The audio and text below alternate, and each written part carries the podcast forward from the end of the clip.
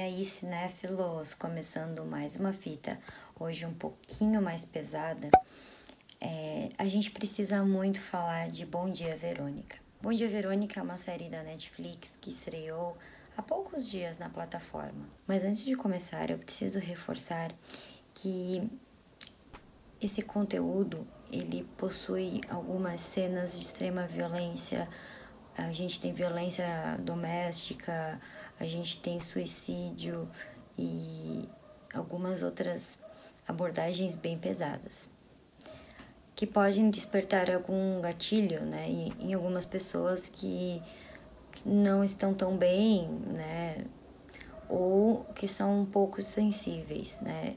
Então, se você não está se sentindo bem no momento, eu aconselho que não assista esse vídeo e volte num outro momento.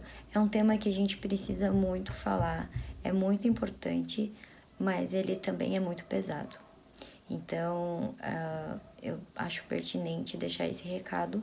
Então, bora agora para abordar o tema. Bom dia, Verônica.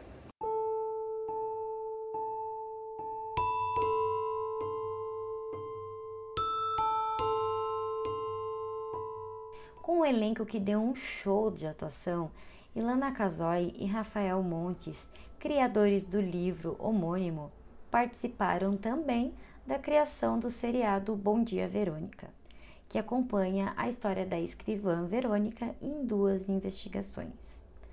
A primeira delas é sobre um crime de internet e a segunda sobre um serial killer, um policial de alta escala, o brutal Brandão interpretado pelo Eduardo Moscovis.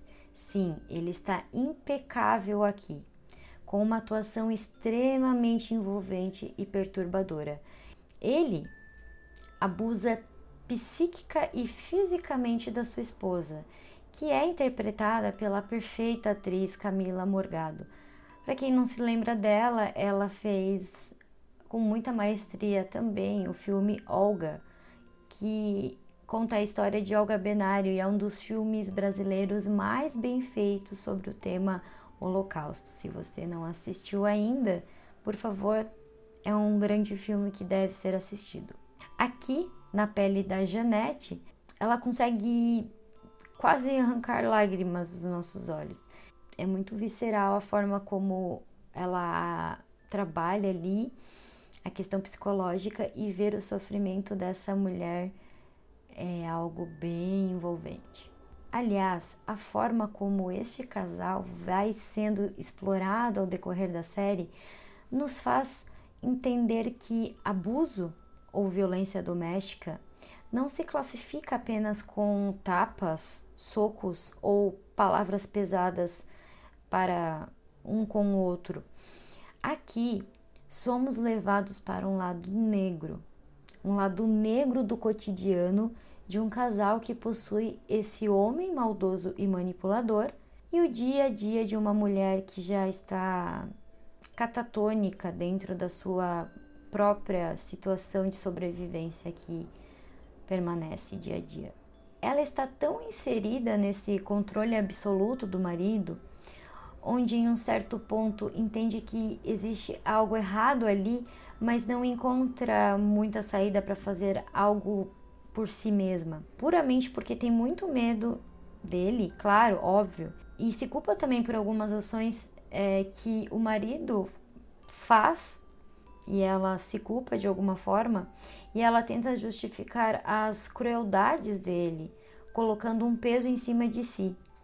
Não é incomum julgarmos algumas situações onde nos perguntamos por que a mulher se sujeita a isso por que ela não toma uma atitude? Por que ela fica ali esperando o pior? A grande verdade é que quando estamos inseridos em alguma situação, não vemos aquilo como um todo.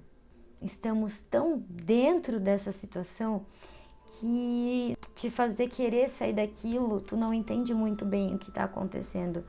Nada é fácil de ser resolvido, tão bem quanto parece. Então, precisamos mudar nosso discurso aqui. Nosso discurso sobre julgamento nesse aspecto tão forte que é a violência. Pois a violência contra a mulher, ela acontece. Ela acontece todo santo dia. Nesse exato momento, quando você está aí e eu estou aqui, tem inúmeras mulheres aprisionadas nas suas próprias correntes invisíveis, sem saber se existe alguma luz no fim do túnel. E a gente não faz ideia, porque de fato a grama do vizinho é sempre mais verde. E nem tudo que se vê do lado de fora é realmente o que aparenta ser. Então, menos julgamentos e um pouco mais de percepção. Isso serve para qualquer pessoa.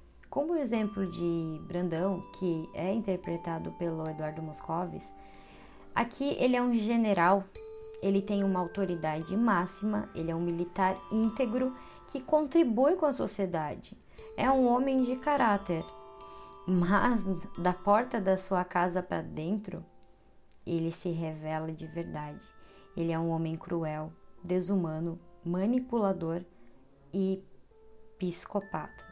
Eu amo a força da nossa protagonista Verônica, mas ao ver o processo da Janete nesse despertar e acordar para entender o que ela passa ali dentro, é muito marcante. É uma das partes mais marcantes de fato dessa grande história.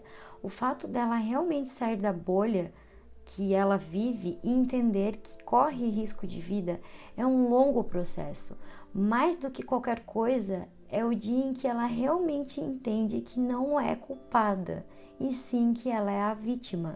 E nesse tempo todo, ela foi manipulada. É surpreendente o olhar quase alucinado da Janete, despertando nossa vontade de lhe estender a mão e de alguma forma ajudar ela a sair da situação bem como é inquietante o semblante de Brandão, como um daqueles personagens que ficarão na nossa mente por muito tempo, justamente porque seus atos são tão justificados quanto incabíveis. É uma ambiguidade ímpar que só enriquece a obra. Aliás, o trio aqui merece aplausos de pé. A série Bom Dia Verônica é o primeiro thriller psicológico nacional da Netflix e que, meu Deus do céu, não perde absolutamente nada em termos de atuação, de estética, de imagem, de cenas gráficas fortes, incrivelmente bem feitas e costuradas. A série realmente está no patamar de qualquer outro thriller americano ou estrangeiro sobre criminologia igualmente famosos. Inclusive, Bom Dia Verônica foi dublado em várias línguas dentro da plataforma da Netflix e não só explodiu aqui, como está sendo um sucesso em todos os cantos do mundo. Tudo aqui é tão bem filmado, roteirizado e contextualizado que eu tenho muito orgulho de falar que cada vez mais o Brasil se destaca com criações de filmes e séries. E um thriller psicológico desse nível foi extremamente satisfatório para mim. Ainda não encontro palavras para definir todo o sentimento que essa série realmente trouxe para mim. De maneira didática, clara e cuidadosa, a trama escancara o machismo, a corrupção dentro da polícia e a violência doméstica que ainda existe na sociedade. Ela aborda também de uma forma um pouco mais rápida e sutil a questão de é, o abuso contra a mulher e consequências graves como o próprio suicídio. Com essa adaptação magnífica do livro de 2015, Bom Dia Verônica é sim uma série viciante, intrigante e muito maratonável. Gente, sério, você come com arroz. E além de entretenimento que a série traz por si só, por ser uma grande obra, eles tiveram esse cuidado com o cunho social e real de que tudo que acontece ali é de fato o nosso doloroso cotidiano e precisa ser denunciado. Por mais difícil, por mais assustador que tudo isso deva ser, e parece ser difícil decidir tomar alguma atitude. A Verônica, ela é uma mulher forte, decidida. Ela é mãe, ela é uma esposa, ela é uma mulher correta, íntegra, mas muito impulsiva. Isso pode ser seu defeito, mas também uma virtude. Ela tem sede de justiça, ela tem empatia por todas as vítimas que passam pelo seu caminho. Ela as vê como pessoas que estão abaladas e precisam de algum tipo de apoio. a gente vê uma outra policial que apenas executa seus serviços de uma forma mais crua, sem muito envolvimento. E Verônica é muito questionada por todos, né, dentro da, da, da polícia onde ela trabalha, por se envolver tanto nessas situações das vítimas. As vítimas elas criam certa coragem e vão atrás dela pedir ajuda e sentem um conforto com a ajuda da Verônica. Aliás, eu entendo o nome da série barra livro Bom Dia, vírgula, Verônica como um despertar desta personagem tão forte, mas com um passado traumático, que cicatrizou suas feridas internas e olhou para sua própria história, com outro contexto, aprendendo a lidar com dores e traumas, mas que com tudo isso resolveu seguir em frente, mesmo com essas feridas. Portanto, na minha interpretação, o bom dia do título seria o seu despertar, o despertar dessa personagem para a vida. E a partir disso, mostrar com o seu trabalho e vivência, com esses conflitos que ela lida diariamente, que ela pode ajudar a vida de outras pessoas também por tudo que ela já passou. E por isso que eu entendo que esse é o sentido da empatia que ela tem pelas, pelas vítimas né, de, de outros acontecimentos. É bem provável que Bom Dia Verônica se torne uma boa lembrança, sobretudo para quem é fã de histórias de suspense, com um pano de fundo nacional enriquecendo a obra. Quem já leu ou assistiu histórias sobre serial killers, como a série Mindhunter, por exemplo, que explica o surgimento do termo serial killer, sabe que esses criminosos recebem bem esse nome por, por um grande motivo. Um assassino em série possui um padrão no qual, em algum momento, na hora de assassinar as suas vítimas, principalmente envolvendo tortura, eles gostam muito de guardar lembranças para se lembrar delas, sejam fotos, desenhos ou até mesmo pedaços de seus corpos. É realmente muito bizarro. Além disso, todos os crimes são muito bem planejados e premeditados e não cometidos por impulso são seus modus operandi. E eu termino aqui com uma fala da personagem Verônica do primeiro episódio, que marca muito bem tudo que eu falei sobre a série, né, como um todo. E eu preciso dizer que você precisa assistir essa série, porque ela traz à tona um tema que tá na nossa cara o tempo todo. Então, preste um pouco mais de atenção em algumas pessoas que você conhece que às vezes essa realidade está muito perto de você e você nem imagina. Abre aspas.